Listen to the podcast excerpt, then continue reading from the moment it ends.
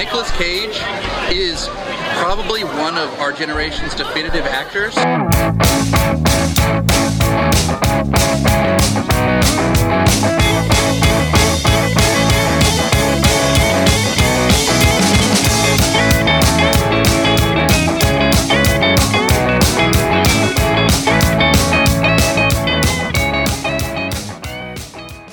Hello and welcome to Cage Fighting. It's your main man Andy Gillard here. Hope everyone's keeping well in the world right now. What a guan, everybody. Matt Guy here. Hope everyone is having a splendid bank holiday weekend. Doesn't deserve to be brought up, does he? Ever again, that word. Hello, everyone. Fellas, we okay? I mean, obviously this is dropping on Bank Holiday Monday, but we are recording on the Bank Holiday weekend. Um, have we enjoying the sunshine? It feels like summer is finally upon us. It's beautiful. It's everyone's in a happier mood when the sun's out, unless you're sunburnt, of course. Um, but yeah, it's uh, it's nice to just have a bit of sun. Hopefully, it stays a while, and we can get the beer gardens out again and have a sink a few pints. For um for the listeners at home, obviously not here. Um, these two are both wearing black vests, looking like some kind of Legion of Doom ripoff, and it's it's it's quite disturbing to be honest. Legion of Doom bar. What will be if we if we if we're anything? What do you not think? Do you not think me and Andy look devilishly handsome in our vest shoe? If you're in a certain type of bar, I suppose, yeah. But I've just realised in my camera how fucking pale I look. I'm like almost glow in the dark. I am that white I currently. thought I, I thought the ISO settings on my webcam were all out of kilter. he's, he's just part albino. He. That's what it is. I've got a uh, I've got a story to tell. I just want to tell a quick a quick story while I'm while we're uh, talking about the sunshine and being out and about and what the, about the clothes we're wearing. So I've been in Liverpool for a wedding this week, and um, it's the first time in got to be eighteen months I've I've worn a suit. And Tom Kearney, good friend of the show, was also wearing a suit. We were both dressed in three piece navy suits, walking around Liverpool city centre at about ten in the evening. Uh, we walk across this band of youths, meddlesome youths in the street, and I thought to myself, "Fucking hell, here we go. We're about to, we're about better. We're going to get bummed here. We're going to get beaten up, bummed, and left for dead." Um, and this is this is this is northern hospitality summed up in one conversation. We walked past, and all we heard was, "Hey, mate, yo's look fucking dapper." And that's and it was, and I was just like, "Oh, thank you very much. That's very nice of you." And that was it. We didn't get beaten up. We didn't get nothing. Just just paid us a compliment in the street. It's just man, it's, it's been a class week. Brilliant. It's nice Incredible. of uh, Paul O'Grady to make an appearance on the podcast. Then Absolutely. Do you think that was a good impression, Stu? I thought it was. it wasn't, it wasn't as bad as you were making it out to be, to be honest. Yeah, I was quite impressed. That part of the world I'm pretty good at. It's when we get into like the realms of Scotland, I'm not so good with. It's awful because wherever I am in the UK, whenever I'm talking to anyone, I notice myself slowly slipping into their accent. Um, and, and they they fucking hate that in Scotland. They they do not like to hear my cod Scotch accent at all. They also don't like it when I call them Scotch either. So I should probably not do that. But there we are. It's like Blake, the uh, the, the human language sponge that he is. Yes, Blake from California, if I remember correctly, who's got Irish. the, the most travelling accent I have ever heard. so, fellas, we are here to discuss a brand new film that was released on the 21st of May this very year. So, the year is, I'm taking you back here, 2004. A film has just landed. It's a zombie movie. In fact, it's the first zombie movie that a young Andrew Gillard has seen in an actual cinema, if you can remember what cinemas are. That film was a remake of the 1978 classic Dawn of the Dead. It was a feature film debut for that director, and people sat up and took notice of this new name in horror, Zack Snyder. Except it didn't turn out to be a new name in horror because it took 17 years before Zack Snyder returned to Dance with the Dead. And that would be 2021, the year of the Snyder, as it's turned out so far. that is when he finally returned to the world of The Walking Dead with his hybrid genre bender of a movie, Army of the Dead. It's a heist film set in a post apocalyptic Las Vegas. Before we get into uh, Army of the Dead, what did you think of Dawn of the Dead, the remake? We fans, not fans? Where did you lie on that uh, scale? I enjoyed it. I mean, at this point, was this the catalyst of that zombie uh, resurrection? No pun intended. Um, or things like, like 28 it, yeah. days later, and, and that had that already come by this point. They were both out in 2004, if I remember correctly. So Mm. they sort of went hand in hand in bringing zombies into the 21st century. If I remember, because I haven't seen it, probably it's got to be 10, 10 years now. I think this is what inspired. Um, Christ, what are the name of the games? Dead Rising, I think. Mm-hmm. Um, the game when it's in the shopping mall. Um, Yes. If I remember correctly, um, and that started that wave of decreasing quality zombie um, zombie films. Basically, I mean, you've got to admire it on its cultural impression alone. Then, in that case, Mm. Stu, were you a fan of um, the, the Dawn remake? Yeah, I think very similar to you. I can't remember a zombie film before this that I watched in the cinema. To be honest, No. even though it was what 20, 21 at the time.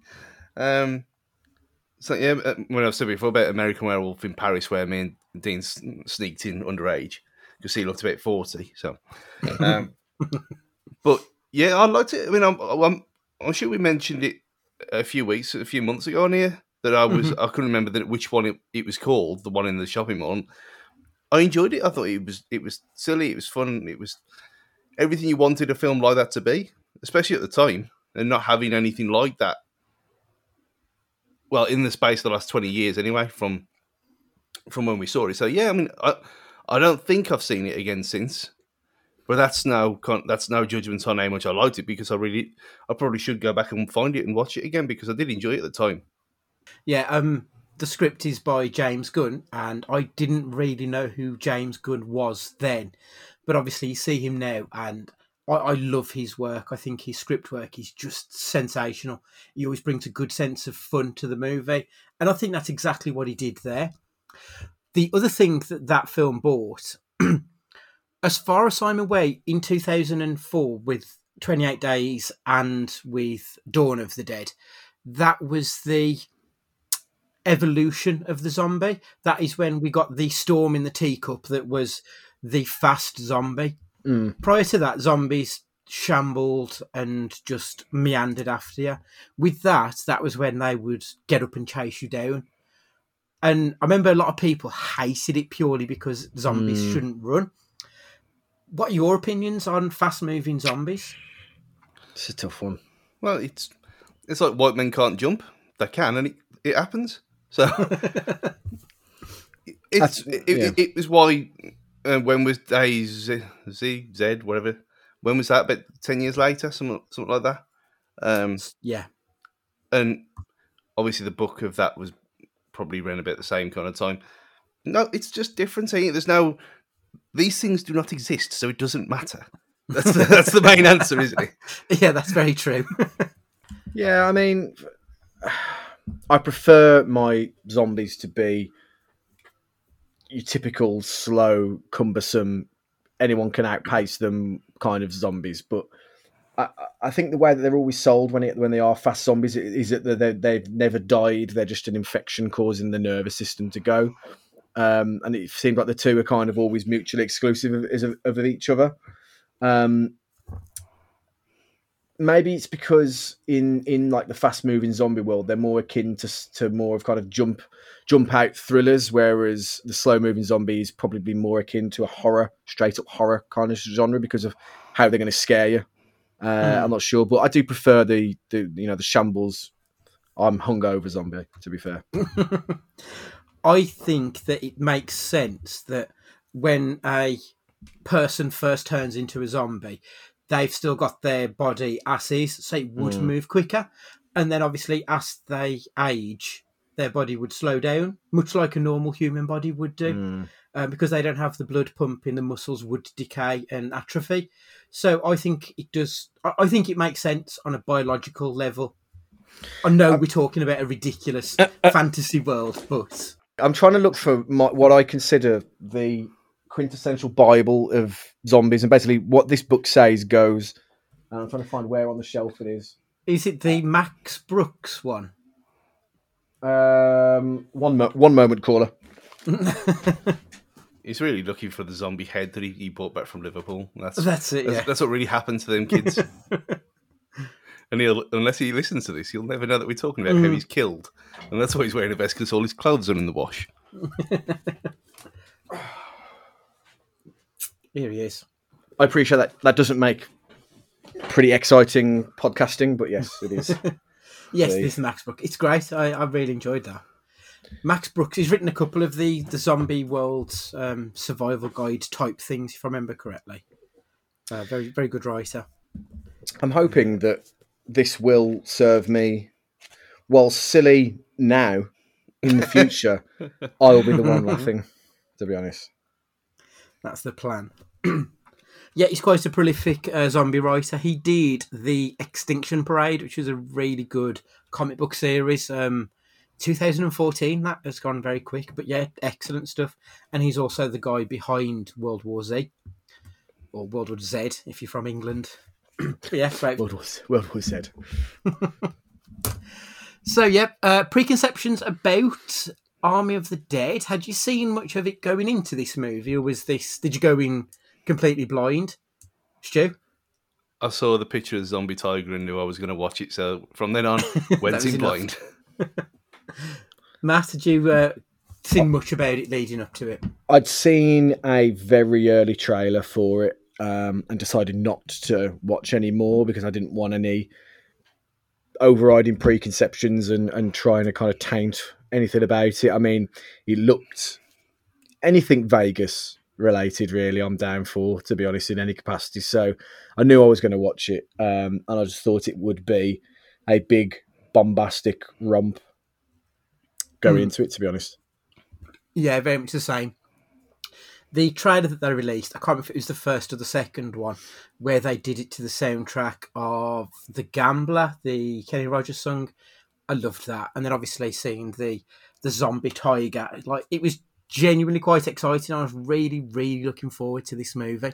But yeah, we'll we'll get into it in a sec. So the synopsis of the film: After a zombie outbreak in Las Vegas, a group of mercenaries take the ultimate gamble by venturing into the quarantine zone for their greatest heist ever. They're not what you think they are. They're smarter. They're faster. They're organized. What is this? It's a goddamn zombie tiger. So obviously, from this point onwards, a spoiler alert is in effect. We're probably going to cover the main beats of this movie, so if you don't want it spoiling, just hit pause and come back to us when you've finished. And that sounds like a They're breaking in. helicopter is going down. I'm in Beirut, not Asper Park. What's going on outside? You know, when you when you just said, "I've read the book, uh, I'm ready," and now that, that's Snyder and his Snyder and his team. planes are falling from the sky. Uh, yep, if you want to stick around and listen to what we've got to say and then make your own mind up on whether or not you want to buy that, we will give you our thoughts, good, bad, and indifferent on this one. So I think we should start really with what we enjoyed about this movie. Um, going in, immediately, before I even knew this was Snyder, I knew it was Dave Batista, and that's reason enough for me to give a film a chance. And I actually thought he was decent in this movie. I, I'm like, I was genuinely invested in his story, which isn't something I can say for all of the characters, but I thought he was really good. What did we think of the the acting in this one? Is there anyone that stood out, or good or Um, bad in this? I'm not sure where Batista gets this carte blanche from because apart from Guardians of the Galaxy and and Stuber, is it Stuber? Yeah. Is that the name of it? I'm not oh, massively over en- enamored by him, to be honest. And I should be as like the the wrestling the wrestling um, bias, but I just don't really. I don't see it. I don't think he's a. I don't think he's a very exciting or any. I don't. He's got the charisma of a. I don't know of a shuffling zombie. I just. I don't see it. Change my mind. See, I'm completely the opposite with him because I. he's not The Rock. He isn't that big bombastic actor. Mm. He's more of a. He's almost a character actor, but he looks like an Adonis, which is quite unusual. Because generally, the bigger the muscles, the Mm. smaller the interest in their actual acting. But he, like having heard him on a few podcasts, he seems to genuinely appreciate the art of acting. To sound like a wanker for a minute, like he's genuinely put in the hours to become a good actor and not just be big muscle man to stand there and look muscly.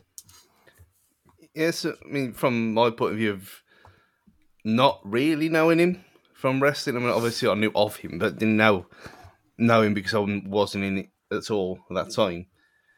I mean, I've got it here. I mean, after this, it's a shame that it's he's not ten years younger because hmm. he could do shitloads of these films, and I'd be I'd watch every single one of them because I, I thought I loved him. In it. I thought he was great. Anyone else in the cast that you particularly liked? the um the helicopter woman who wasn't supposed to be in it. Tig Notaro. Yeah, Yeah. she was great. And I didn't realise until Dave Evans, friend of the podcast, uh, he sent me a link saying that she was replacing Chris D'Elia, who is an absolute fucking monster. Um, so she was never on set with anyone. Dave Batista hasn't even met her yet. I, I never would have guessed. I thought they did a really good job covering of that. Hmm. I mean, Matthias Schweighofer, he was quite um, entertaining, and his kind of relationship with Omari Hardwick's character was very funny, and that gave. I mean, it's very tropey though, isn't it? You kind of they all fit into a nice predetermined. As is the thing with heist films, you know, you've always got the bagman, you've always got the locksmith, you've always got the the man with the Gatling gun, not Gatling gun if it's a heist film for fuck's sake, but you know what I mean. You've always got like archetypal roles, and they all fit in quite nicely. But but the way that they bounced off each other, especially those two, I thought was was quite entertaining. Gave it a bit of a bit of heart amongst the um, amongst the chaos. Mm. It was it was such an eighties film for that kind of thing Mhm. where everyone everyone was cast and you knew exactly what they were going to be like. The, the, the camp German, was you had the muscle. Like you said, man, you had the, the camp German. You had the muscle. I mean, you wanted the in her being in that role being recast was different because obviously originally it was a normal helicopter pilot, normal brackets. Um, you had the eye candy as well, and it was like an eighties film. Now I think that's probably why I loved it so much. Probably, yeah. I thought the dynamics of the team in general was really good. I thought the team that Batista built up, so um, Ward, his name was Ward's team. I felt that everyone had their role within it, and yes, it was very generic in the terms of the film, but the way they worked together, I thought worked really well on screen. Mm. Like they did have a purpose to be there. It wasn't just a case of we just need numbers. They they did have reasoning behind it. I think that worked quite well. Yeah, even the um, even the Terminator being an arsehole again in, in yet another role as the um, the the uh, company man with the with the uh, with the glasses. He was in Sarah Connor Chronicles. Matt, you looking quite confused there. I'm just um, staring at pictures of uh, Nora Arzen, Ar- Arnie Zeda at the moment. It's, it's another one for the body bag. yeah, we, he was. Um, I thought he was quite funny. I mean, I know I've seen him in a couple of things before. Mm. But yeah, he's just going to play an arsehole again here. And he did Mm. perfectly. I, yeah, I like Garrett Dillahunt. Uh, I think he's a really good comic actor, and most of the things I've seen him in have been comedies. So to see him in this, he's always been a bit of a dick, but to see him in this type of role was a bit of a departure for me. But it worked perfectly. I thought he did really well. Another thing that I really enjoyed about this film, I liked the hierarchy within the zombies. Mm. So the the way they had these like three tiers to it, how the zombies live, basically. So you had your king zombie Zeus. You had his group of alphas, so they were like the if he's Zeus, they're the gods of Mount Olympus, basically. And anyone who the alphas turned were just shamblers, so they're just the normal people. Mm. I thought that was a really clever thing. I don't think they explored it enough, if I'm being brutally honest. But if we get to see more of that, I'm quite invested in where that could go. Think that's very interesting. Yeah, I mean, skipping skipping very much to the end. The only way that they can drag a second film out of this is by doing backstories and then backstories and then the immediate present and backstories then the immediate present because they can't do the same film again. Well, um, I wouldn't put it past him though. well, no, unless unless He's- some what people think this film actually is happens, but we'll get onto that a little later. But um, yeah, th- they felt like an actual, uh, and, and I mean this in the nicest way possible for for a Zack Snyder film. Their film, this it felt like actually some thought was put into it, and there was an actual plot, which was quite nice. and like they've they've they've, they've put a bit of depth into what's going on, and um, it didn't feel one hundred percent like you you can just switch off and just watch it for for funny gory deaths. Hmm. Are you going to say something, Stu? No, I was going to say because I mean, you, you we'll, we'll mention it later. How you can quite easily take this for a, a second, third, fourth, fifth, sixth infinitum films. But um, yeah, we'll leave it to later. I, I, I- actually, I think that is a good point. Now, I do think they opened up quite a few possibilities, which I do think is a bonus because obviously there is this alien element to it. So there is a universe of stories that can be told with where this goes. It doesn't have to stay in the the horror zombie genre. So obviously, when the zombies get killed, you see this blue light that dies within their eyes and they're saying that this is some kind of alien entity that's been that's what's brought the zombie plague to Earth. Well, there And was also, there were oh, ships. There were ships in one of the scenes. Yeah, there's Yeah. UFOs at the start, isn't there? there are quite a lot of little hints here and there where they could take this off in any direction. So right at the beginning, we see them leaving what we assume is Area 51, isn't it? Yeah. Yeah. Where they're leaving Area 51, obviously that's got the history with aliens and everything. But Zeus, the king zombie, he's wearing dog tags. So it looks as though that the American government were experimenting on their own. So there's like a conspiracy film there that they could do quite easily. You've got the Alien film that you could do there. They have opened up a, a world of possibilities, which is something I wouldn't really associate with Zack Snyder. He doesn't tend to give that much of a thought to these things. He's very tunnel visioned into what looks good rather than the story being half decent for a change. Hmm. Uh, what the going back to the the beginning of the film, I actually thought the first act of this movie was excellent. Yeah. I, I thought that was probably one of Zack Snyder's strongest starts to any film. I thought the opening ten minutes with Zeus breaking free and ending up in uh, Zombieland. I loved the scene where he where Zeus was in Zombieland, and you were seeing the heroes of the film interspersed with them stood there holding a photograph of who they really are.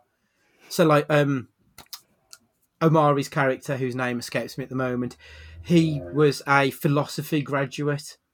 And you see him stood there holding a picture of him graduating university, and then it cuts to him with a chainsaw ripping through zombies. I thought it was really well done. The whole bit where uh, Tanaka comes in and gives them the job on what to do.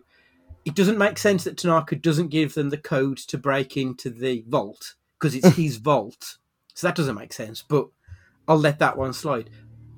I love the scene where they're explaining what's going to happen within, I was going to call it Zombieland, but within Las Vegas. And the camera is panning round all of the heroes doing the Avengers shot.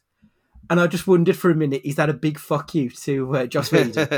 is that Zack Snyder giving the middle finger to Joss Whedon? Yeah, I loved the beginning to this film. I thought it was absolutely superb. What did you guys think of it? it was it was great. I mean, I love a montage of like the world falling apart, and I think they did it really well. And they got in all of the Vegas elements in it that you expect as well. And you know, how often have we had um, a zombie film given this kind of budget to be able to just go fucking shit crazy with it as much as they want? And he if you're going to allow one person to do that, you'd want it to be Zack Snyder in that respect because you know you're going to be seeing something visually, um, visually spectacular. Although I'm sure it's in your notes about the dead pixel thing. Have you read about that? I saw the headline and I skipped over it, uh, but carry on because as we'll get on to, I got a little bit bored reading about this film. Well, one my my uh, manager at work, we were talking about the film, and he said, mm, I've, "I've only just bought this new telly, 65 inch, like top of the range telly, and there's a few there was a few pixels on the screen that were just completely like blank." And I was like, "Oh, I hope it's not your telly, mate. I'm sure there's like other people who must have had it." And then I read about it, and it was like for some reason the the, the what the, what they brought out on Netflix had a had a fault on it where a few of the pixels on the screen were dead for people. Just odd, an odd thing to have. It's something to do with the brand new camera that Snyder was using, apparently. Um, it got really techy when I was reading about it, which is why I got bored reading because it was it's more of a Stu thing, to be perfectly honest. Oh, That- yes. That shouldn't because how can that happen then? Because it's if you're talking about dead pixels on the in the actual transfer image, then it'd look different depending on the size of screen. Surely, I would have thought so. yeah. 'cause I mean, I watched it on maybe that's why because there is no pixels there. So I watched it on a projector, and there was no. I didn't see anything like that, not one. So maybe it's it's how it's how the HDR and the um, stuff like that works with certain brands of telly. Mm. As long as they don't stick, it's, it ain't really a problem. But I've never heard of anything like that before. I mean, don't get me wrong. It's it's more more one of those uh, slight um, inc- inconvenience as long as you don't think your telly's broke. So it's just one of those. Was there anything else that stood out for you guys as being something you particularly loved about this movie? You know, I ate a whole bag of popcorn in half hour, so I was, I was so excitable, and it was sweet and salty this time because that's all I had in one stop on the day. So I kind of bowed down to uh, a few guests mentioning a bit of salt. So, but I just, I just, it was just enjoyable. There's nothing really to. So yeah, you can't. This is going to be a masterpiece. He's going to win everything because it's obviously not. It. I mean, it's. Well, I mean, Dean summed it up perfectly when he two word answer when I said, "Have you seen it?" Expected him to hate it, and he said, "Glorious nonsense." Right. That's that's what it was. That's why. That's what I expected it to be, and that's what I got. Hmm. Matt, anything on your positives list? Yeah, I mean, I'm usually hypercritical of of um, films that try to be a jack of all trades and master of none. Mm. Um, but I actually think they did a pretty good job in this of when they wanted to ramp up tension, ramp up tension and do it quite well. The scene where they are trying to make a path through all the hibernating zombies, I thought they did a pretty pretty good job of that. That seemed like a throwback to um, God, what film did it remind me of? Not because it's zombies, but remember that scene in the original Resident Evil where they've got to try and get through all of the lasers? Yeah. It just remind I had the same tense feeling about it like that. And then when they want to be funny, it's funny. But when they want to bring in kind of the emotions, I, for someone like Zack Snyder, who's got the subtlety of a of an elephant traveling through Witar to Chelsea, is is you know what I mean? He, he's not a subtle guy when it comes to what he tries to do. But I actually think it was done surprisingly well. You know, as we'll get onto plot wise, when there's when there's certain deaths, it's done in a not a sensitive way, but it's done in a you know when it's meant to be heartfelt, it's heartfelt, and it's not something I usually attribute with with his work. So I found it a massive positive, to be honest. Mm, I, I, to be honest, I liked all of the scenes where they were fighting hordes of zombies. Mm. I thought they were all done really, really well. As you say, the tension was ratcheted up. They, they managed to keep it a decent pace as well going through those. They started off slow and built it up. He did a really good job. So the scene where the first person gets killed, first person of the crew gets killed, I can't remember her name. The one where she's tiptoeing through Yeah, and Garrett Dillahunt's character is sent to the wrong way. That scene was excellent. Like I, I was genuinely bricking it for her at one point. I thought she's going to get caught, and you think she's finally got caught, and then all of a sudden she just burst through the window to be with the team one last time to try and fight them off. I thought that was fantastic. And then there was a scene where they're actually fighting within the casino as well. when the street hood dude when he gets killed. Yeah, Again, I that- thought it was done perfectly. That's straight out of a computer game level. That is. If they, they turn that into a game, that's going in like shot for shot because it just felt so much like something out of a computer game. Completely, Well, the- that did. The one where she jumps through the window, that's exactly. It's almost a complete. No, pardon the pun, It's a mirror of the dog scene in the first Resident Evil game. Hmm. Yeah, Mm. of course it is. Yeah. Mm. Um, what was that? I was going to say something there. and I completely lost my train of thought. Oh yeah, I thought they did a. Re- it was a really clever thing that when they first got into Las Vegas and they paid their penance to the to the zombie king, that they then went straight inside rather than was walking through the city because there's no way on earth that it was a ninety million dollar budget. There's no way they could have filmed in Las Vegas on the streets, even during a pandemic. There's going to be people around, so they did a really sensible thing of saying, "Well, we can't be out here. Let's move it inside." So I think that everything they did made sense. It didn't feel like it was just shoehorned in. Hmm. I thought that was quite clever, and again, not something I necessarily associate with Snyder movies. Yeah, and even even how they how they walled it off, just using shipping containers. It's genius. Because I mean, Mm.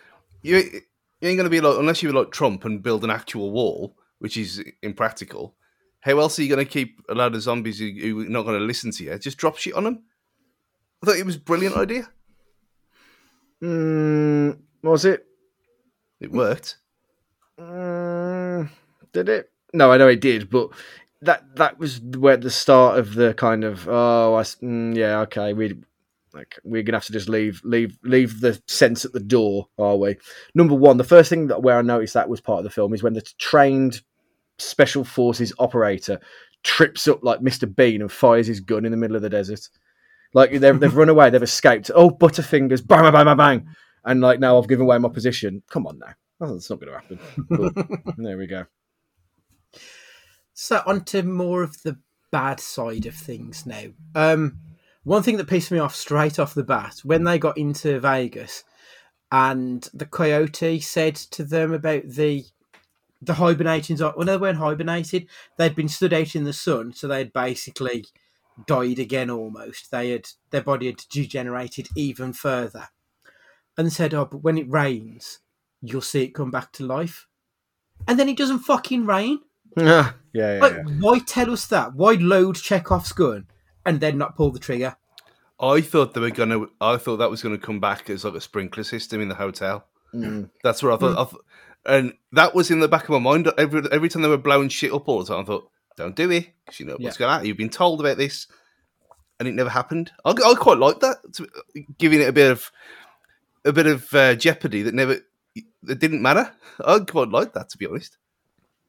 It's not for me. Don't foreshadow something and then not pay it off. It pissed me off that did because that's all I could think about for the rest of the film is when is this storm coming to wake up all of these zombies, and it never happened. Well, I, I saw it the other way, like some kind of they're going to fall from a great height into that the famous fountain in Vegas, and then they'd all crawl out of the the fountain. Do you know what I mean? You know the Mm. outside the Bellagio, I think it is. Um, Yeah. They've got the famous. I thought something was going to happen. There was a massive centerpiece, uh, and it never happened. Like in Gremlins. Basically, yeah, yeah. Um, which was just a bit of a shame, really. But I, I, I wish, and I know that they can build it up in a second, third, fourth, but I just wish there was a little bit more context to what was going on. You know, we're we're just, I suppose, much like how the characters are, we're just forced into it, and we've got to force to kind of make our own minds up about it as it's going along. But Mm. I think all the good stuff about this society of zombies, let's say, and how they operate, and that there's a there's a general hierarchy there. Just a bit of explanation, a bit of backstory would have wouldn't have gone amiss. I think. Hmm. It was very superficial, and I, I mean that across the board. Everything you've just said that was superficial, but actually, the characters in it possibly needed a little bit more development over the Mm. course of a film. Like, I mean, Batista was driven by the fact that he had to kill his partner because she turned into a zombie, and he thinks that's how he's gonna make it up with his daughter. Like, just give me a little bit more character development than that. Mm. and and that was it. Like Dieter, the the the German dude, what was his motivation other than money? And and that was pretty much the motivation for most characters was just money, except for his uh, the woman who like the first person that Batista goes to, um, Cruz. The reason she's there, we then later find out she's there because she loves Batista. Like she thinks they could end up having a relationship, and then she immediately gets fucking killed. so that doesn't pay off. And ultimately, throughout the film, had she never said that line about actually having feelings for him, I would never have guessed because at no point in the film is it even intimated. That mm. relationship is never more than them just being, I say, brother in arms, but you know, obviously, brother and sister in arms. That was pretty much all their relationship was. Is it was this- really poor. That was. Is this then the overwhelming critique of Snyder and his and his script writers that he has on board and his direction? Is that he needs about four hours to tell a story when anybody else can do it in two? Yeah, massively. I mean, even going back to um, obviously the the four hour epic of Justice League, it took him a long time to actually tell a story that probably could have been told in two hours. And I think this film could easily have had forty five minutes cut out of it, and and two and a half hours for this very basic story is it's just unquestionably shit. I don't know how how it is as long as it is, but to me, I mean, to me, it didn't feel that long at all. I was quite surprised. I was, I had, I had a double piss um, preparation for this because I didn't want to stop watching it at any time, and I thought, hmm, let's just settle down. Let's just get through it. So that's why that's why I loaded the popcorn up as well, just in case, because it's it's been a while, and um, it never once felt long to me at all. But like, like you said, nothing really happened. You've heard that before, haven't you, Stu? Um, many a time. it's nice.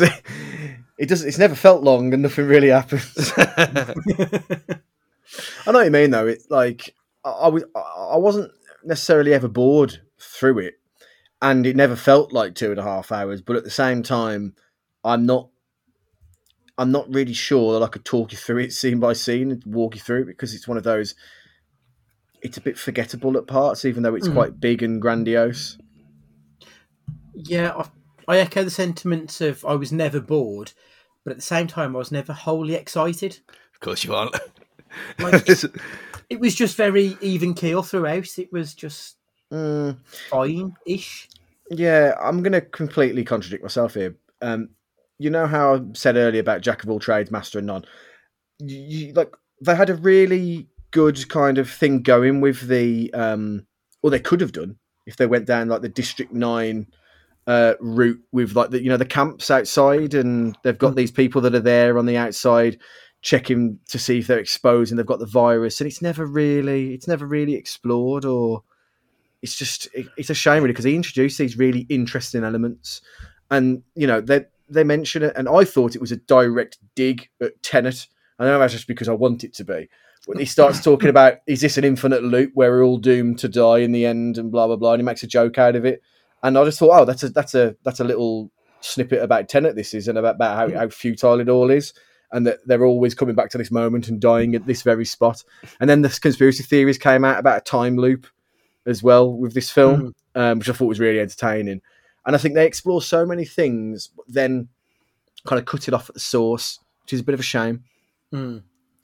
Could you imagine how terrible Tenet would be directed by Zack Snyder? It would be eight hours long for a fucking start.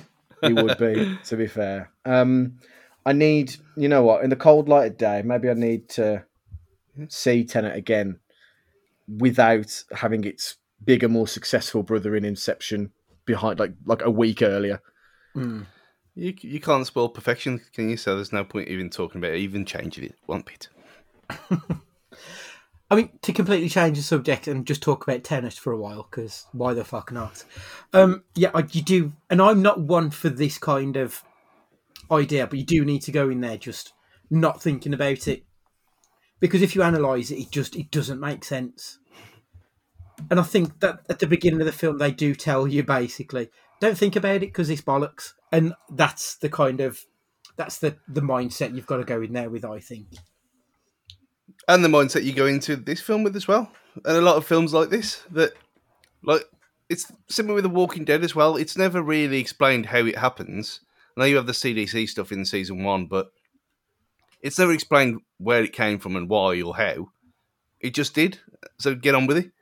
Hmm. It's not really the point of the film, is it? It's not really the, the point of the law. It's happened, and it's what ha- happens afterwards is what counts. Hmm. I just, I just don't believe that the the Zeus the zombie sounds terrible. Um, who can beat the best that the American special forces have to offer can be contained by some shipping containers around Vegas. Like when, when like I want to see more of the the shit going down and how they, they contain them all in because I just don't think it would have happened. I think it's completely unrealistic from the off. Well, no, no. Obviously, some of them would have escaped. It's like when if you wait for ant season in a, in a few weeks, and get some get some preparation and get some matchboxes and try and contain some ants with matchboxes and see what happens. In inevitably, some will get through the cracks and some will escape. But then you just boil them with a kettle, but they'll stay inside, guaranteed, unless they Well, that- start climbing on each other like World War Z. But that's not this film, is it? They can't climb. That- They're stupid. That's our Peter sponsorship down the pan. Zeus was not really a zombie as such. He was a Superman almost. I mean, Zack Snyder has a fucking hard on for having a Christ like figure in all of his films. Mm. He just has, he's got a Messiah complex. Like, it's, it's quite obvious about this. And that's what Zeus was. So, to put these shipping containers around him, you are right. Like, he could have punched through those quite fucking easily it's not like he was just talking about a normal man. So, yeah, I don't think it actually makes sense. Now you've mentioned it, like Zeus is so much more than just a normal person turned zombie. He's a hmm. Superman turned zombie. I mean, I loved the stuff around making a blood sacrifice to them and that hmm. there's a society there. I thought it was excellent. I loved that side of it and I just wanted more of it. And I'm pretty sure that's exactly what I said about Zack Snyder's Justice League. They do some really good things, just do it better. What hmm. Um, So what if he was happy being in his own walled-in kingdom and being left alone? That's the way it seemed. Like to be fair, but I don't know. We're so we're so akin to seeing like zombies that um, only one can be the, the that starts the chain of events that causes the world to end. So the fact that like others will have escaped and then it'll all be fine is just something that we- we're just not used to with this genre. Do you know what I mean? There's Mm. like and and I know and so um, and well we've said spoilers already, so we can talk about it. And it's, if, if you haven't paused at this point, you're never going to, so you, it's fine. Um, the way it's left when he when he leaves, and now he's going to run amok when he comes off the going to get off the plane. Um, the world will hopefully go to shit, and but we see it in like other areas of the world now. If there are going to be any any, any sequels to it, what I do wonder though is uh, for some of the things that we talk about Snyder wise and some of his flaws, I'm wondering if because it was a Netflix feature that he's been reined in in some areas, or he's had an over like an overriding supervision to try and kind of keep the film on track, or or something like that. I'd be interesting to know if ne- how much of an impact you know the Mm. the, the financial overlords had on what he did. I mean, all all stories about Netflix ventures tends to be that the creators get carte blanche almost. So whatever Snyder wanted, as long as he can do it within that ninety million dollar budget, it, it's on him to to do it if he wants. That's why I think a lot of the TV shows they're always like at least one episode too many Yeah. because it's just the excesses of of saying you can do what you want. So they always do that little bit too much. And Zack Snyder's always done that anyway, like regardless. So to do it for something like this, it was always going to be that little bit too much. What do we think about Zeus having a queen and zombies being able to have babies and all that shit? Like, I I was really confused watching that stuff. Like, I don't quite.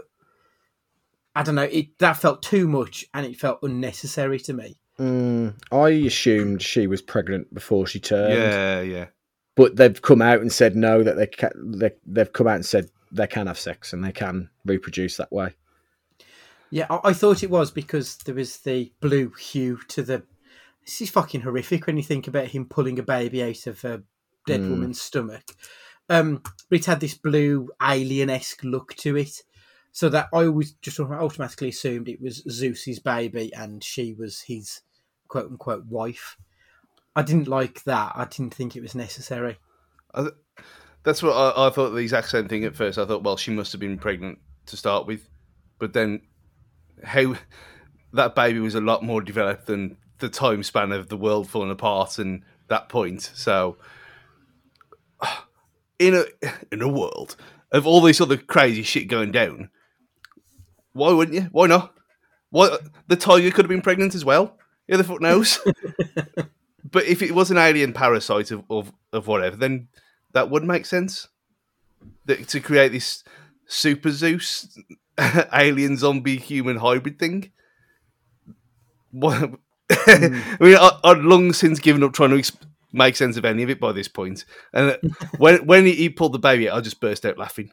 I thought, oh, what's going to happen next? Was he was so he, he was already wearing a cape, riding a zombie horse with a tiger pet. To kind of break Yeah. it down into any kind of common sense, there's, there's literally no point. I, I I don't think it's a case of putting it to common sense. I think it's a case of just putting in the tip and not giving us anything else because it's again it's another one of those. he put in more Here's- than a tip.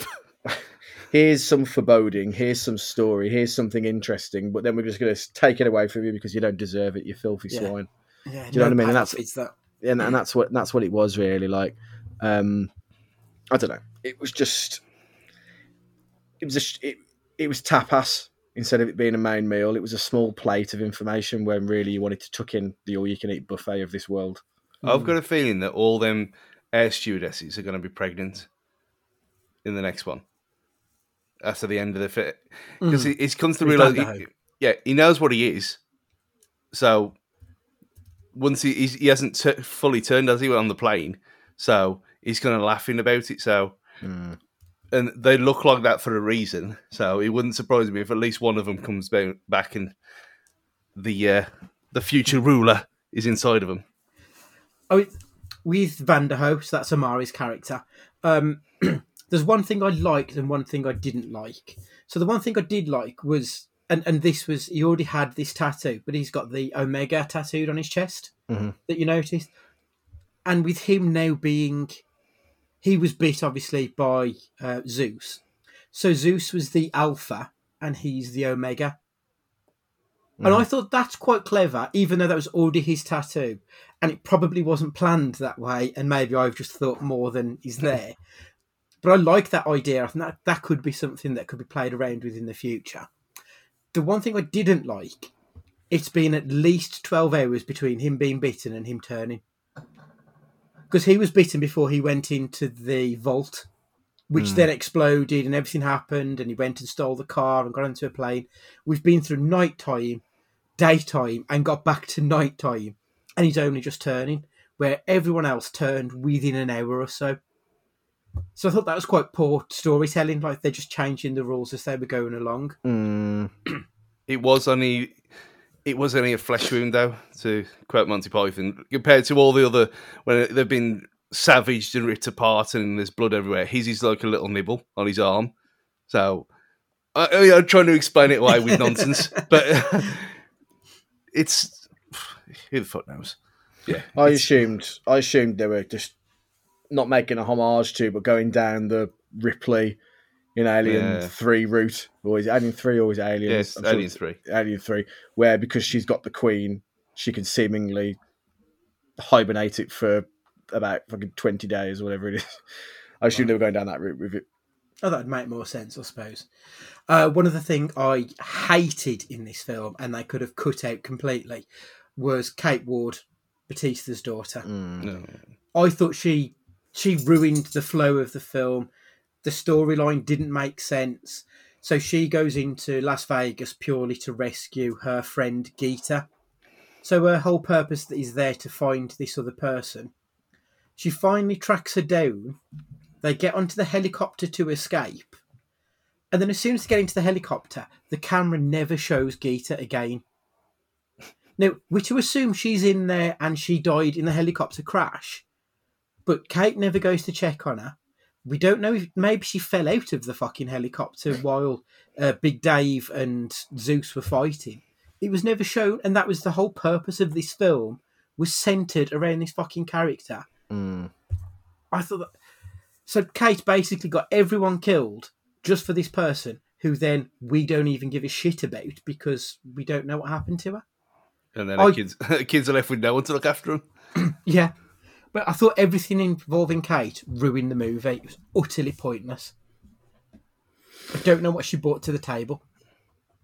I think it was just to, just to give maybe some uh some heart to Batista's character that you know to shoehorn a bit of a story in there about Mm. the estranged father reconnecting with his daughter kind of thing which I wasn't sure was entirely needed to be honest No.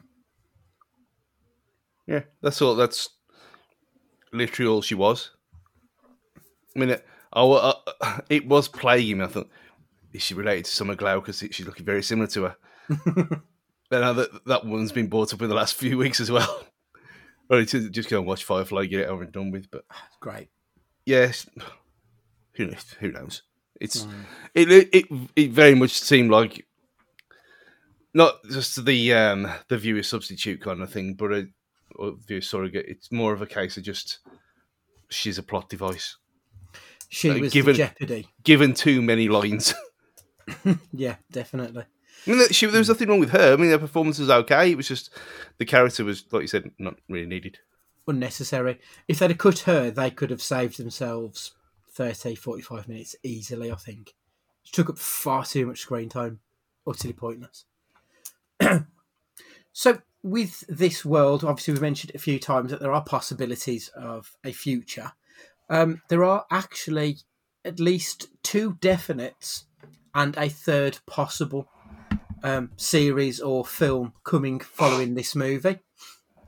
Uh, so the first definite, we're getting a film called Army of Thieves. This is going to be set in the early days of the zombie outbreak. It is written by Shay Hatten, who also who co-wrote this with Zack Snyder, and it's going to be directed, produced, and starring Matthias Schweighöfer, who was um, Ludwig Dieter. It's going to be starring Nathalie Emmanuel, who we know from Game of Thrones and Fast and Furious and Maze Runner, and also going to be uh, Guz Khan is also going to be in it, which I'm quite looking forward to that. I thought Dieter was one of the more interesting, humorous characters, and if they play that up, that's fine. It'll be a throwaway film, but I'd be quite looking forward to that. The other definite is an animated series called Army of the Dead Lost Vegas. It's a prequel to this film, again set in the early days of the outbreak, specifically within Vegas, and most of the cast from this movie are going to be returning. So everyone we've seen already, they're going to be back for this animated series. And the possible one is going to be a sequel set after this. So Zack Snyder has said that he and co-writer Shay Hatten, um, they've already done an outline for a possible sequel. So if it gets greenlit, they're all in. Um, Deborah Snyder, so Zack's wife and partner in their production company, she said that it's likely to be set in New Mexico and it will have an international feel. Um, there's more story to tell, and she knows that Zack and Shay have a lot of ideas fleshed out. If there's an appetite, then they are ready to go. Is there an appetite, Stu? Oh hell yeah! Uh, this sounds incredible. Well, it, the animated one does it say how animated how, or is it this- the um, Castlevania, the Netflix so- animated style that it seems to be kind of getting hold of at the minute?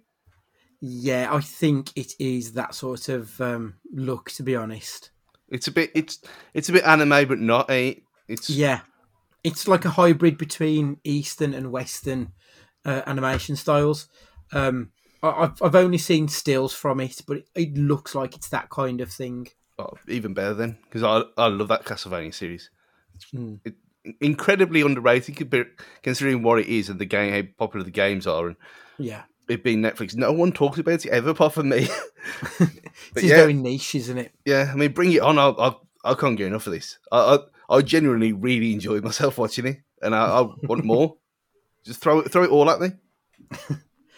Matt, do you, are you excited for what's coming and what may be coming?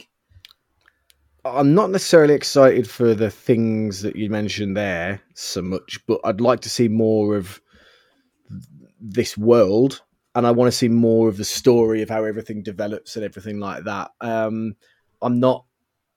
I think I've just got a, an unconscious bias against animated shows and stuff like that. I just don't have a lot of time for, for, for like not watched any Clone Wars. I've not watched a lot of any of that stuff that Stu's shaking his head at. Um, yeah, I'd like to see more, and I'd like to know more about this world. If if if they released any kind of canon literature, I'd be interested in that. Do you know what I mean? To give me more of a backstory that isn't reliant on visual spectacle. If they can, if they want to give some some some more context in that respect, then then yeah, I'd look forward to seeing it or reading it. Mm, I, I agree. I, I'm quite looking forward to Army of Thieves just because I, I thought the Dieter was one of the more interesting, funny characters in this, and I think there could be something to it. Um, but yeah, much like yourselves, there, I thought there was a germ of a really good idea in all this, and I think there is a lot to be explored. I think the I think the German was a problem to start with. To be honest, Isn't that the way? Uh, so the reviews they have been mixed, shall we say? Uh, would you like to have a guess at what IMDb and Rotten Tomatoes out of ten or out of hundred? Stu, what do you think? well, it's it's a fun film, so I'm guessing it's going to be around about four or five, something like that. not not. You'd have to think it all, dear. So five and a half, probably. Five and a half critics, audience. I don't know because a lot of people don't like Snyder Day, so I think audience about seven. Right, Matt, what do you think? I think people living in it will be a little kinder to it. I'd say kind of 6.5, 65, that, that sort of that sort of area. So IMDb, it's got a five point nine. The Metacritics is a fifty-seven. The Rotten Tomatoes audience is a seventy-five, and the critics is a sixty-nine. So really, the reviews are all over the place. Hmm. Like, there's nothing you can say. No one seems to hate it, but no one seems to love it either. Uh, well- looking through, sorry, Matt, carry on. Well, just for the reasons that we've explained, though, really, because um, it's thoroughly enjoyable, but at the same time, just isn't just just, just isn't enough to get to. You know what I mean? It's if this was if this was a football game, they've scored a goal, but they were part of a losing performance, so they get a seven out of ten because they've scored a goal. I think if if this was a a match, it'd be like Portsmouth seven, Reading four. it's Yeah. the quality's not really all there, but it's entertaining as fucking it's funny. But is that what you need for two and a half hours? It was for me. Yeah, it did the job, I suppose. Uh, the reviewers, um, nothing over the top. Well, then actually, some were over the top with their praise, and some buried it under six feet of shit. Like it was a bit of everything, actually. Uh, Mark Kermode of Five Live fame, not great, not terrible. It really could have been 90 minutes and done the same thing, which I don't disagree with at all. I think they could have got through this a lot quicker. There were side plots that, like Kate Ward, just utterly irrelevant. Uh, Kent Garrison from Mad About Movies. Only Zack Snyder could make a movie about a Vegas casino heist during a zombie apocalypse. Not an ounce of fun. it's actually impressive how bad of a director he is at this point. Which I think is a little bit harsh, but uh, Hilary A. White from the Sunday Independent. The reason Army of Dead rings hollow despite all of these things is that we aren't given enough to get behind when it comes to the characters. And without that, we don't come to feel their mission is necessary or the characters' lives are precious. And Donald Clarke of the Irish Times, uh, working on the Netflix charge cart, Snyder has the excuse me, Snyder has a ball pro- proving that cash can triumph on the largest scale if played with elan and enthusiasm. And Geordie Sirkin from Geordie Reviews It. Army of the Dead d- delivers great zombie carnage, funny comedic moments, and an unexpected winding set of potential uh, theories. so the reviews are kind of all over the place, but I also think the film was kind of all over the place. So I do get that really. Uh, I mean, my review would be, if I was to put it down, would be that it's an excellent start, a middling middle, and a bit of a shit ending. I kind of feel wholly, I feel a little bit unsatisfied if I'm being perfectly honest with it. How would you review it, Stu? What's, I mean, I know you said you love it, but sum it up in a pithy sentence if possible. If you can leave your brain at the door, you'll fully enjoy it. If you want something with a bit more of substance to it, then you're not going to get it with this. Mm. Simple. Mass, can you um, can you review this film in 280 characters? I can. Much like its opening scene, the anecdote to this film would be about getting a blowjob in a car. Sounds great in theory, and it probably starts off really well. But by the end of it, you know it's just not being done correctly, and you wished it was all over. Never had one is of them in the car, to be honest. Not, not what I've. It turns like I'm missing out. Did it hurt your jaw too much? I was going to say you Yeah. don't drive, Stu, so you would be the giver. There's only one way to pay for all these toys in this house. Speaking of 280 characters, Matt, I think we've had some listener reviews. Yes, we have, and we've had some absolute crackers as well. There's some really, really odd uh, for, for Twitter, which usually is the dirge of society. Um, we've had some really good and insightful reviews.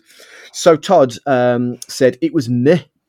If it wasn't for the tiger, it would have been a waste of a movie. Very little character development and weak story. Nothing really made you care about the characters. Zack Snyder has done two zombie movies, and each movie had a zombie baby. It's a bit weird, which is absolutely right. Yeah, and I think Yeah, we've yeah. we've talked about that character development. Um, Sconus shall rule again. Matt Cunnington, first time kind of um, interaction with the show. So um, thank you very much. Finally watched it last night. Very meh. Romero's film had a message. This didn't seem to. If the whole mission was to get the blood of a super zombie, they could have achieved that straight off. Out the container, use the cord gun, snag Queen Zombie's head and go. Which actually Yeah. yeah, they why why the ruse of trying to break into the bank and do everything else and make that mission all the more dangerous to risk them not getting what they needed. Mm. Massively fair point. That not something I hadn't even thought of. Um, Dwayne Brown, again another contributor that's new to us. Invis- at Invisible Labs, Zack Snyder makes bro equivalent of Hallmark movies. So as um, that is yeah. perfect. as friend of the show, um, well, we think he's our friend. He probably doesn't. Tom Stade um, says, you know, he talks about the Hallmark movies and how they're very, very set in the same kind of plot and the same tropes over and over and over again. Um, and Zack Snyder, yeah, does make the high fiving, jort wearing equivalent of these, I guess. Absolutely fair point. Uh, Ash Dolan, the problem with this film is it was too middle of the road, not good enough to be great and not shit enough to be memorable. Some fantastic gore in death scenes isn't enough to save it from being a pretty forgettable zombie heist movie. Yeah. Again, Yeah. pretty fair. But the greatest review of a film that you'll ever hear is from Andrew Wright. Now, I don't know if Stu will understand this, so I want Stu to tell me if he gets it. but he might not because you need to know who's, mm, it's a bit too much. Dude, the love I had for this film was non existent. A checklist of other and better films Aliens, Dawn of the Dead, Predator. Also, considering the film was set in the desert, the amount of cactus on screen was jack. I just hope for mankind we see a better zombie film soon. it's very good, isn't it, really? I love that review. You need to read the tweet um, when you when you see this. But um, Andrew, excellent work, my friend. You are welcome on any time with a review like that because I think we will be kindred spirits in our Absolutely. love of uh, the secrets mentioned in this tweet. Thank you guys though for your um, for your reviews. Very very nice job. Yep, summed it up perfectly. So, got two questions left for you fellas. Actually, three. Um, anyone who hasn't yet watched this film, who has stuck with us to this point, are you recommending this movie to them? Stu, I know you've been enthusiastic about it. Are you telling them that they need to be uh, streaming this one? Yeah, I mean, even though we we've kind of, if you listen to this all this way through, and it doesn't matter what we've told you because you'd still enjoy it because it's funny. It's funny and it's nonsense. So if if that's your bag, then just go go and do it. It's free. Well, everyone's got Netflix, so it is free. Yeah. Matt, are you recommending folks uh, give it a chance? Yeah, yeah, I am. I am. I think it's um, if not just to not feel left behind in the world. like just what but yeah you know there's enough there's enough enjoyment there that i think one of its overriding positives is that it plagiarizes that many things that there's going to be something you enjoy in it yeah. and so for that reason you you will find some pleasure in it somewhere yeah i mean i I would also recommend people watch it. I know I haven't been that enthusiastic about it, but I thought it was interesting. That that's probably the best I can say about this film. It was interesting. There's stuff there to get you get mm-hmm. you through it. Plus, even though I wasn't a massive fan of Zack Snyder putting music videos in Justice League, I thought the few musical cues in this, so the the couple of times we hear Richard Cheese and the Elvis at the beginning, I thought they were really well done. Mm like I was actually invested in the music videos that he did this time round. So just for those alone, I would say give it a chance. I think Ash put it when uh, when Ash said that it's um, what is it? It was never good enough to be great, and it was never bad enough to be memorable. I, I think there are some very good moments in it, and I think the bad stuff it, it does outweigh the bad, generally speaking. So I would definitely say to to give it a stream at two and a half hours, you know, there are worse things you could be doing with than watching this one. So, would you cast Nic Cage in this movie? Personally, I don't think I would, because the Cage we all want to see is the crazy Cage, and if we got crazy Cage, the only role that's crazy enough would be Dieter, and I, I mm. really liked that dude. I I wouldn't want to see Cage take his place actually. So this is the first time I'm saying I wouldn't want to see Cage in this film. Stu, would you? And if you would, who would you replace? Identical. No, and for that reason, unless you put him in shitloads of makeup and made him into Zeus, but then you change the complete character into. I mean, has has Cage done something like that that I can't think off the top of my head, other than collar, which um, mm. I can't think of him wearing that much makeup to be viable in that kind of role. So no, no, I wouldn't. Cage for his own. I mean, to be fair as well, Zeus, like that dude, looks like he belongs on Mount Olympus. And with the best will in the world, Cage isn't that person any longer, so I don't think no. that would work. So, but yeah, Matt, what do you? The think? only person who I think could, so if we were forced at gunpoint to do, would have been uh, Tanaka, and having be the one that's running the show, and is mm. the that's the only person who I think could pull it off. Um, but no, I don't think you know. Cage isn't a bit part player. I know he didn't want to be in Left Behind, but he's not a he's not a bit part player. Do you know what I mean? So I don't I don't think he would have fit in this film very well. No, perfect. And then finally, I want you to finish off the sentence. If you enjoyed Army of the Dead, you may also like Matt. I'm going to rep.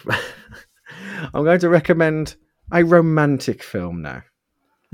Right. Because you know me, I'm full of romance. You're all about um, love. I'm all about the love. Um, Warm Bodies, 2013's oh, Warm sake. Bodies. Is that yours, Stu? sorry, sorry, Stu.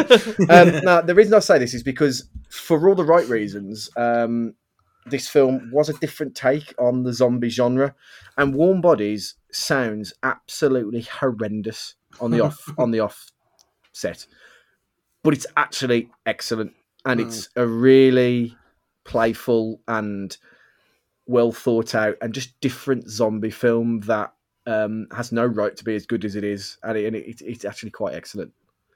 Um, and everyone should shit. Everyone should see it, but I doubt many people have seen it. Yeah, and you could actually get zombie babies in that, in theory. Um, that's why that was the angle I was coming at it from, not for any thought. Um, on the spot. I wouldn't say watch anything because that's been stolen from me. I'd go and play Dying Light. Because if you want to just shoot and destroy loads of zombies, you got Left 4 Dead as well. And Mm. this did get when I was watching this when they were destroying hordes and hordes of people. It did get me in the in the mood to go and start Days Gone, you know. And I know that's free Mm. on the um, it was on PlayStation Plus last month. So if you haven't, and might as well give it a go. But yeah, that's what I was I was thinking at the time. I thought I'm in the mood to just slice through people now, and they're the same thing. They run at you as well, like they did in this. So Yeah, yeah, they do. Well, the second one's been announced. Only a couple or some trailers have come out for the second one only this week. Um, yeah, Dying Light's an incredible game. It, the- well, there's basically two of them anyway. The the DLC is that big. It's a second game. Yeah. Uh, excellent as well. not for you, Andy. It's first person and it's like Ah, parkour. so it's Oh god, definitely on Chundering. um, you just reminded me of another film there, Matt. So there's a film called Life After Beth, and it's about Yes. a guy whose girlfriend comes back from the dead when he's already or he's just moving on.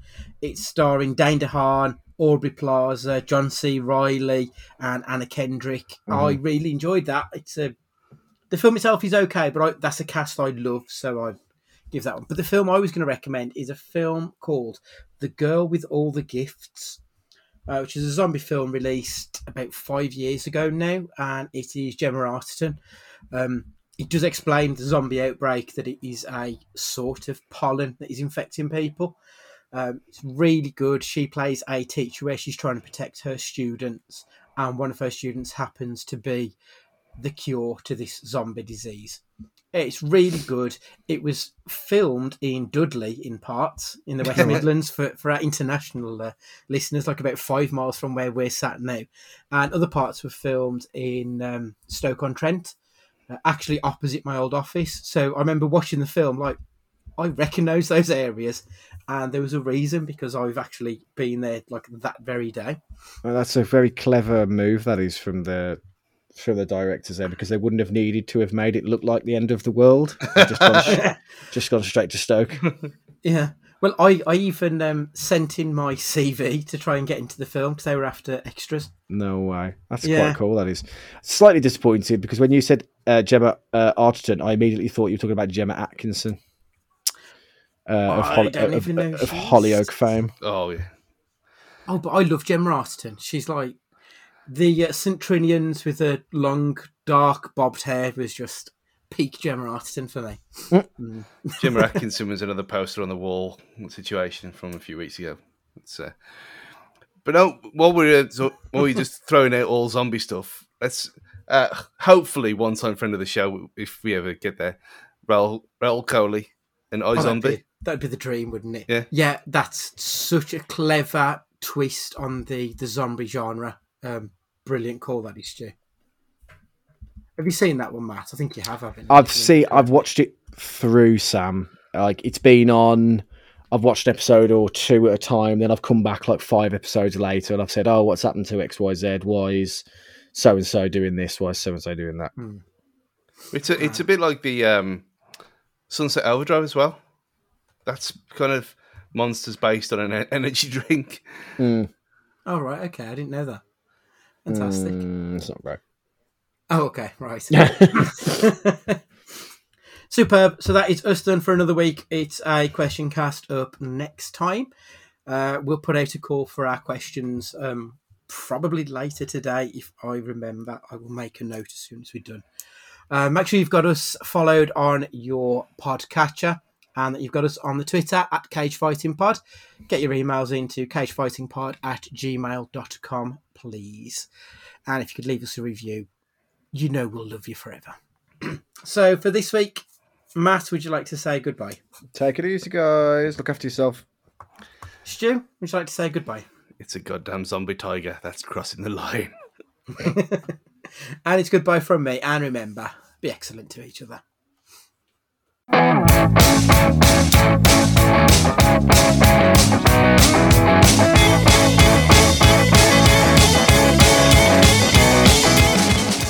There's a version of this movie that's that was shot in the 80s that's just a mindless shoot 'em up you know soldiers versus zombies in a casino. Can you talk about how you guys worked on those human moments amidst the, the carnage so that we would care about your characters? Sure. I mean that, that so that was what uh what drew me to this film because initially when I heard about the film, I thought it sounded interesting and uh, but I wasn't as uh, you know as a performer I wasn't interested in the project because I was really looking for roles that would afford me the opportunity to perform and be an actor and do some actor some you know some dramatic stuff. I wanted to showcase my range, as an actor. Um, and a lot of times you just can't do it when you're playing an action hero. Uh, so I thought that's what the film was. And then I was asked to read the script, and I did. And I started looking at it differently. And I started looking at the character of Scott Ward differently because I realized that everything else, you know, the zombie apocalypse, the the heist aspect, there was all kind of backdrop to the real heart of the story, which was a redemption story between Scott Ward and his daughter. So I looked at it like that, and I focused on that and I had the conversation with Zack about you know diving in deeper to this character and making it even richer, richer, and making him even more emotional and giving him more depth. And Zack said he would allow me the freedom to do that, and he actually welcomed it, It's what, which is why he wanted me to play the role. And so I was like, man, sign me up because that's that's what I'm after. Like I I get to do a, like accomplish a lot of things in this film. Like I get to be that badass, but I also get to be like a, an emotional guy, an unpredictable action hero. You know, which you don't see a lot because you know you usually know what you're going to get with an action guy. But if you give him some heart, give him some depth, and think outside the box and think if this guy is a human, and you get people to invest in him emotionally, then people get invested in the film emotionally because they're invested in the story. And that's what you do to make a successful film. Take people on a roller coaster, get them involved. And, you know, every once in a while, just, you know, make them laugh. You make them laugh, you make them cry, you scare them a little bit, and you give them a very strong ending that leaves them wanting more. And that's like a winning formula. That would work. Copy that.